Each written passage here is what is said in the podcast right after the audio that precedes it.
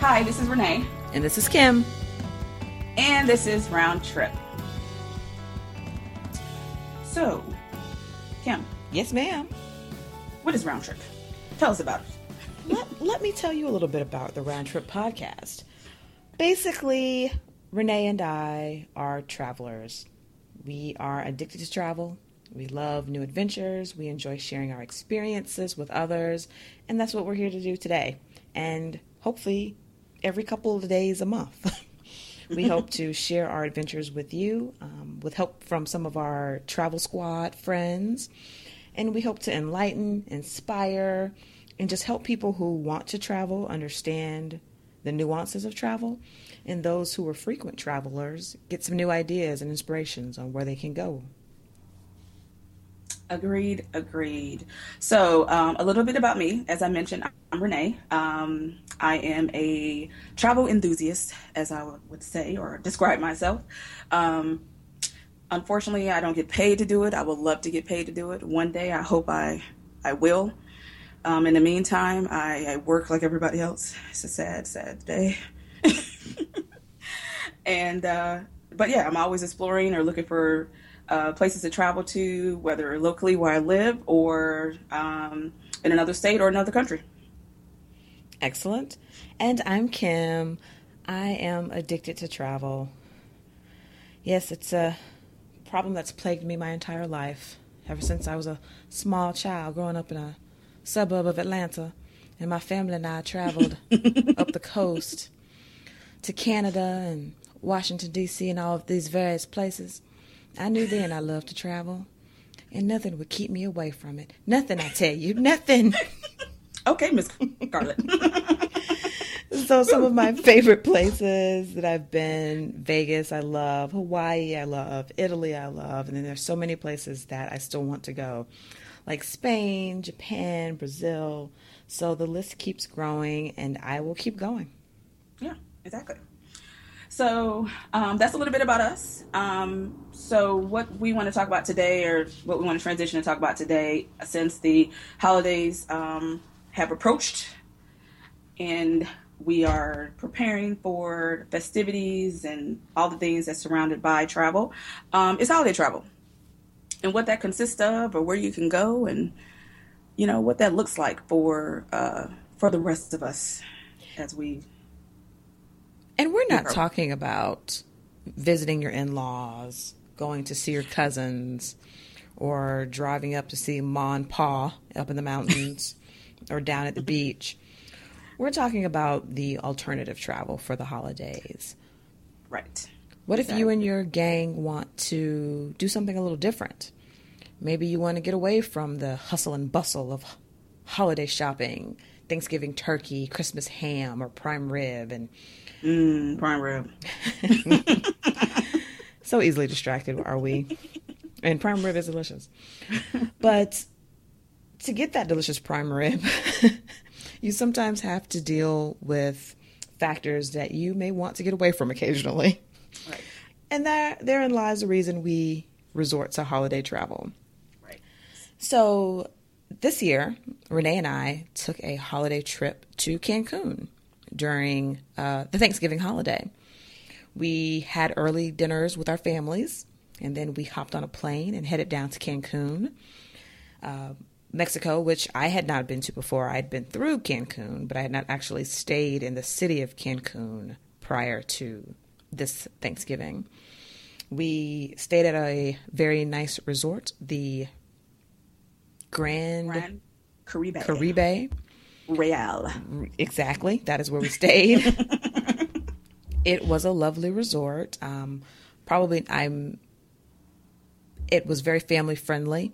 There were lots of individuals there with their offspring. So definitely if you're looking for that type of atmosphere, it's a great place for that. If you are not looking for that type of atmosphere, I would suggest looking elsewhere. Although it was a very nice resort, the staff was great, and Cancun was great. I really enjoyed it. How did you feel about Cancun, Renee? I did enjoy Cancun. Like you were mentioning, it was one of the trips where we've always gone past it or flew to Cancun and went somewhere else. So this is one of the times that we can actually hang out in Cancun. I thought the resort was okay. I was not 100% fan of the resort. It was a bit crowded for me, but I guess assuming the time of the year, I guess it kind of makes sense that it would be a lot of people.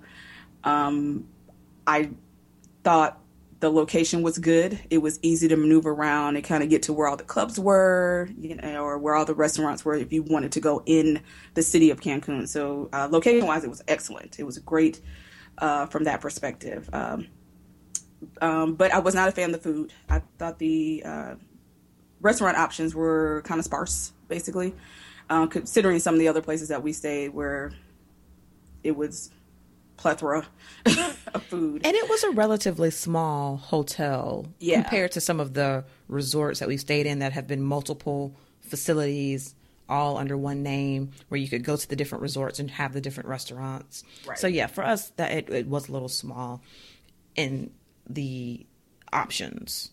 Yeah.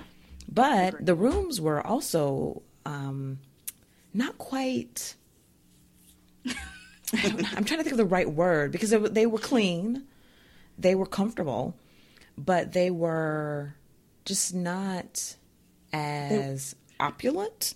They were average. They were just... I think I would actually say they were a little bit below average. Well, they were basic.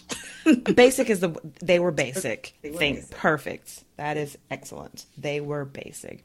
And sometimes basic is what you want. I mean, obviously that's what we were looking for. We were not looking for a 5-star experience for this particular trip because it was last minute. We knew we didn't want to spend a lot of money. We really just wanted to, you know, have a little getaway, get some beach time. So it worked out. Basic was fine.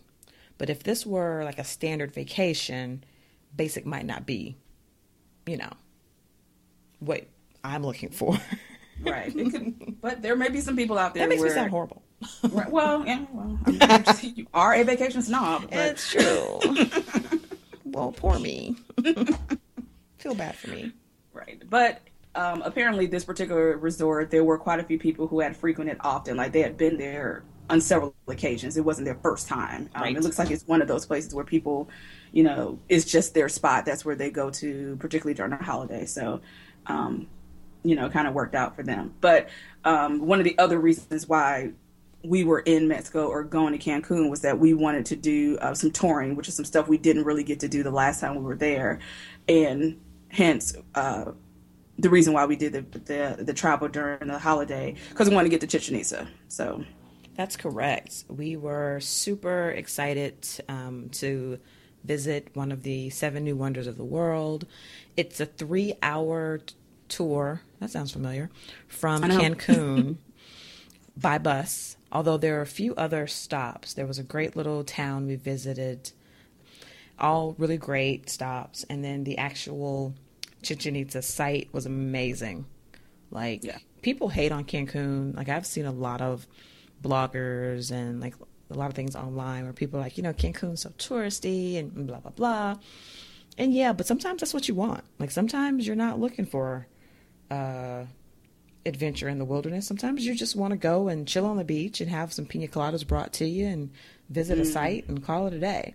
I know. So I actually found Cancun to be quite a lot of fun.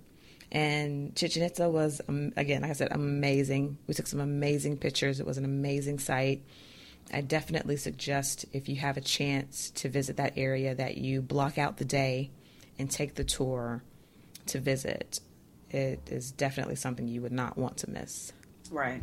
And in addition to the tour that we did in this case was a bus tour. So they picked us up around 7:30-ish, and we got back to our hotel that evening around the same time, so 7 p.m.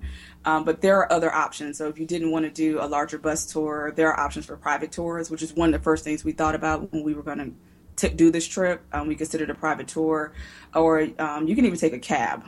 Our hotel actually had the rates listed and how much it would cost for you to take a taxi from the hotel to the actual Chichen Itza site. So if you wanted to do that, that is an option that you could also do as well.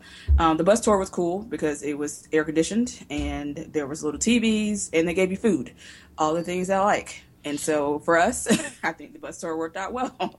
Yeah, generally we kind of stay away from large group tours like that when we're on vacation. We kind of like to do private tours. The tour company we used was Cancun Adventures, I believe. And they were on time. They were friendly. The really cool part was when we got there, the majority of the other people on the tour were Spanish speaking. And there were only about 10 of us who were English speaking. So when we actually got to the site, they split us off. So the tour guide, we had one tour guide who spoke in Spanish and one tour guide who spoke English. So we actually kind of got a private tour because we had one guy to ourselves and the 10 of us just kind of walked around with him. And, you know, we were able to ask more questions and be more engaged. So it was kind of cool because we still ended up getting that private tour experience, although we had paid for a group tour. Right. Yeah. So that actually was pretty cool. He was Mayan, and he was able to kind of tell us a little bit more about the culture and a little more in-depth background about Chichen Itza and some of the sites that we went to while we were there. So, yeah, it was really good from that perspective. And so, yeah, we definitely, you know, I think Cancun Adventures was a great option. It's kind of weird. They kind of ferry you to like the bus comes and picks you up from your hotel, then they ferry you to like a bus depot, where you get on another bus that actually takes you to wherever you're going. So that was kind of interesting, but it wasn't the worst thing. Yeah. And they were really good. They were swift and getting everybody through the lines, and we left on time. So that was actually pretty cool. So they pretty much got it down to a science. Like they know what they're doing. They know what they're doing. They got it. Yeah. So they were very much prompt and had it together. So, yeah, I would definitely suggest if you did want to do the bigger tour or do a tour, I would consider doing that through Cancun Adventures. And then backing up a little bit, our actual travel from the U.S. to Mexico was awesome because there was no one in the airport. We actually left on Thanksgiving Day. Like I said, we had time to visit with family and friends. And then we got on a flight at about 8, I believe. Our flight left at 6:30. 6:30. Yeah. And we were in Cancun in the hotel by 10. Around 8. Like we were at 10 o'clock. I had a pina colada in my hand. So, yeah. I mean, at the hotel, I wasn't just like in the streets with a pina colada. But which would have been totally fine. Which would have been fine too, which totally sounds like me, so it's fine. But traveling on the actual day of the holiday is a really good idea if you can swing it, because the airports are pretty empty. There was no one in the security line in front of us. There were no lines for the restaurants and the stores. I mean, it was basically like us and the crew at the airport.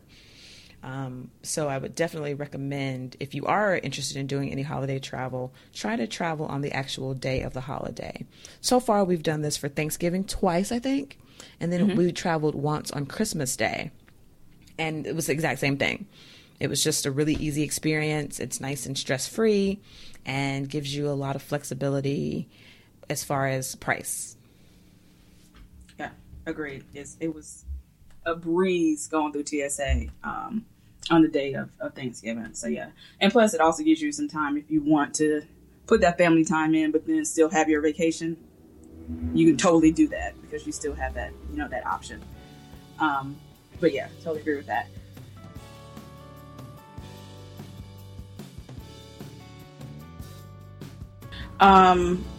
Since we, you know, kind of transitioned and talked about the wonders of holiday travel, we're giving you some tips about, you know, what to do or when to go, what's the best time to go, which we suggest would be the day of the actual holiday.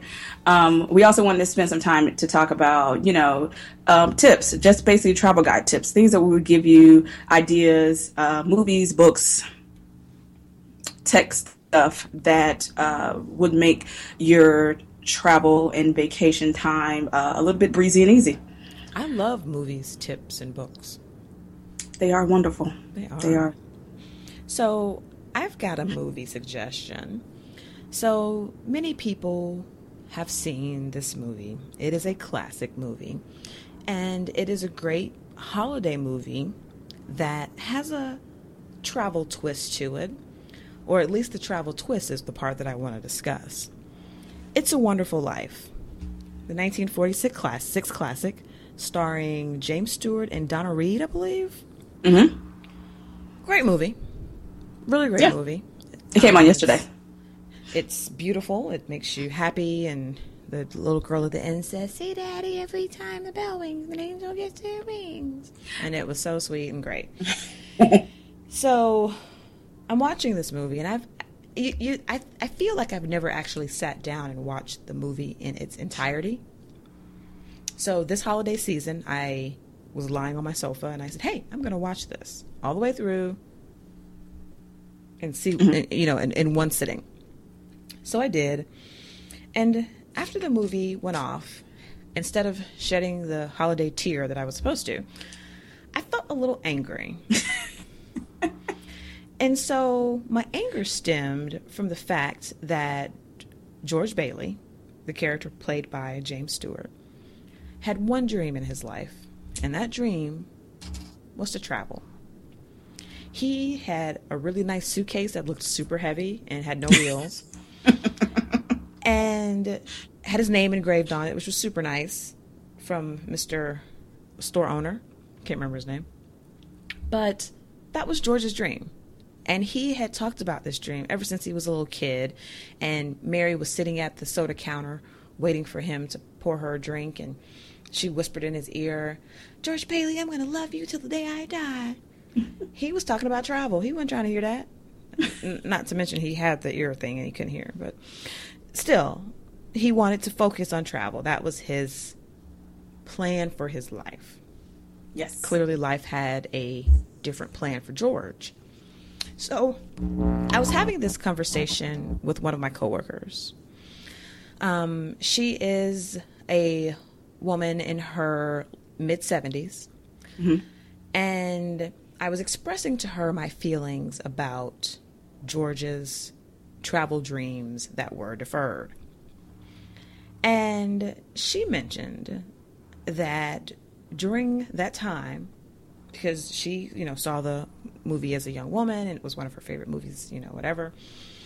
Right. She mentioned that at that time, that's how people thought. Like, that was that generation. That is the way that generation thought. You did things for the greater good. It wasn't about self. It wasn't about what you wanted or needed individually. It was about performing for the greater good. And that's what George did. When the savings and loan, you know, was going down after his father died, they asked him to stay and take on the responsibility of keeping Mr. Potter out of it and running the savings and loan. And he did it for the greater good. And she was saying to me, you know, your generation is selfish. And I was like, you're so right. Because I would have said, pump your brakes. Save us alone. We have this entire crew of board members, all good and 50 plus, who have been working with my father for all these years. And none of you can run this? Like, seriously? Right. What have you been doing all this time? So I think she's absolutely right, and I think that's why my perspective on that movie focused more on the fact that he had to, and I'm doing finger quotes, settle for this life that actually wasn't a bad life. It was a wonderful life, because I think what did it say? A man who has friends is never poor, or something like that. Right. So he had a rich and fulfilling life, but he never got to achieve his dream. And so that just made me really sad. It made me, like, super sad. And I was like, oh, George. Oh, man. But I shouldn't be sad for George. And this is what I learned from my coworker. It's that I don't need to be sad for George, because George was doing what his time and his situation and his heart told him to do. And that's what's important. That was he gave the ultimate sacrifice, I guess, you know, deferring his dream so that he could I mean, he saved the savings and loans, but he also was kind of saving the town, too. 'Cause, he did. Although, that brings up another point. I feel like the whole alternate, what's the name of the city? Bedford Falls? Bedford Falls. I feel like the alternate Bedford Falls was a little exaggerated. I mean, Mary wouldn't have to be the old library marm. Got married. No, he was never born. She would have married the nice guy who had the plastic company who got rich making plastic pieces for like aircraft carriers or something. Come on, like everybody would have been fine. But I know that's not the point. I think the question George should have asked is, how would my life have been different if I had not taken over the savings and loan? That way, I think he would have been able to see like a more realistic parallel of maybe he would be happier once he came back and then took over the savings and loan, because he wouldn't be dreaming about all these things that he couldn't now do because of all this responsibility. Or he could have said, he could have seen differently. He could have seen that, hey, this is exactly what I was supposed to do, and I did what I was supposed to do. So, But remember that originally he was still going to leave. The plan was that he was going to work the first couple of years while his brother went to college, and his brother was going to come back, and he was going to start to travel. Mm-hmm. But his brother came back, and his brother brought back a woman, and he got married. Do you know why? His brother was selfish. Right. And so, in a way, it was pretty selfish of his brother, knowing that, George had this dream and he wanted to, which was traveling, and he would never be able to pursue it because now he had a wife. And so it was not going to happen. And her dad had offered him a better job than working at the savings and loans. So, sometimes cash rules everything around us. Gotta bills, y'all. Just saying.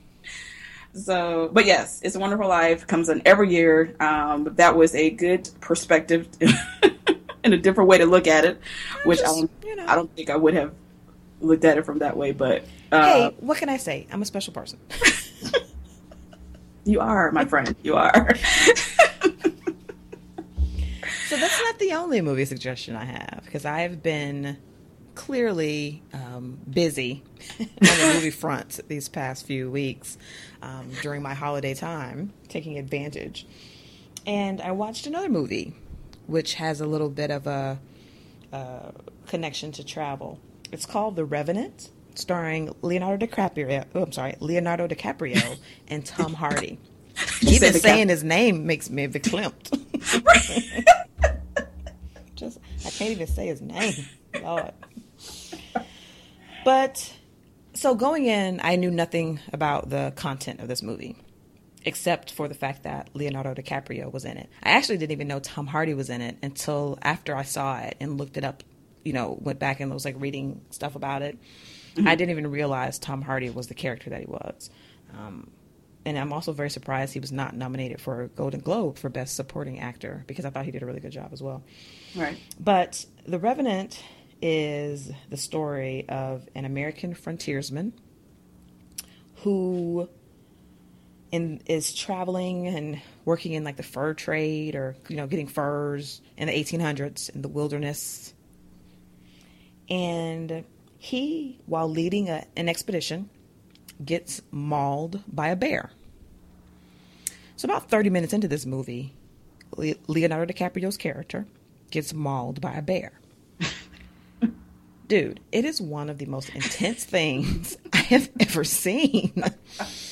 So, like, I feel like they looked at videos of bear attacks and then said, okay, let's film this. Right. Like, that's how serious it was. Like, this bear, it was ridiculous. Like, I literally was covering my eyes. Like, oh my God. Like, stop the bears. Bear.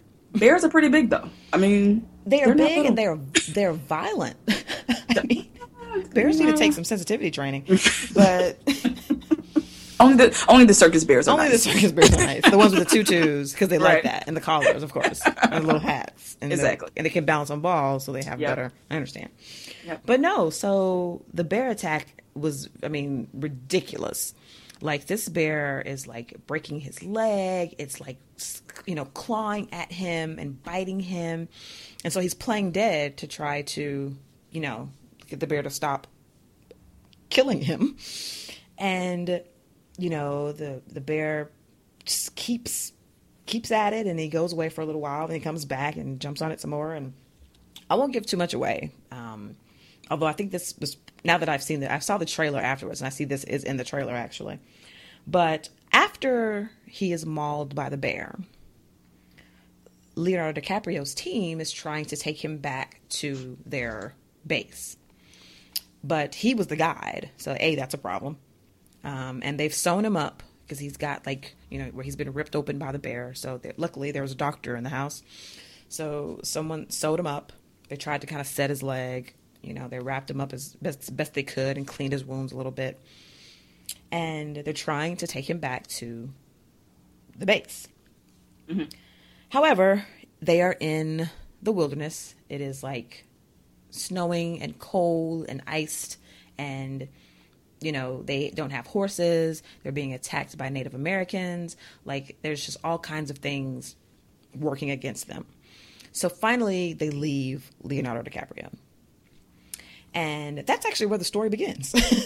That's kind of, so now we're at like 1 hour, because the movie's like 2.5 hours. It's a super long movie. But the remaining part of the movie is basically Leonardo DiCaprio traveling about 200 miles after this bear has mauled him. Wow. Now, mind you, I don't know the time frame between the bear mauling and him actually starting to make the journey, but I'm assuming it's probably a couple weeks. And where does this take place? Like, where is the... maybe North Dakota or South Dakota. Like, it's American okay. wilderness, during the winter, the dead of winter. I wonder, did they film on site? I wonder, is that where... I think they filmed in Canada. I think I read that they filmed in Canada. In the actual conditions. Like, you could, like, it looks cold, and they're wearing all these clothes and all this gear, and it just looks cold. I mean, just like... Oof. And he spends a lot of time in, like, the river, which has, like, little, you know, ice things floating down it. So it's like, so the actual person that this story is based on had to travel 200 miles from where he was left back to his base camp. In the movie, however, Leonardo DiCaprio is fueled by revenge, because Tom Hardy's character has wronged him. But because of that, now Leonardo DiCaprio is fueled by revenge. So that's kind of what helps him draw up the strength to climb out of the grave that he was left in and find his way back to his troops. I find it interesting that this movie actually came out during the holiday. So I'm trying to figure out where exactly, because think about it, over the years, the type of movies that are released during, like, Thanksgiving and Christmas tend to be more holiday-centric, in other words. So there's, you know, a family getting together or friends that were lost and they found each other. But I've seen this pattern lately where the holiday movies normally come out way before Thanksgiving, and then everything else comes out on, like, Christmas. And it's nothing related to the holiday. Put it that way. Well, honestly, I wouldn't go see a holiday movie. And I always go to the movies, like, the day after, like, Christmas Day. And, like, that's that's something I've done, like, for years. I wouldn't go see a holiday-themed movie. I just left that. Now I want to go see Star Wars. Right. Now I want to go see something else. I don't want to see people doing what I just did. Yeah. Yeah, it's just doing something different. Yeah, it's definitely it's different compared to, if you think about several years ago, how, you know, holiday movies were, you know, that day holiday focused, put it that way. Well, but The Revenant is it's a good movie. I won't lie, I fell asleep for about 15 minutes.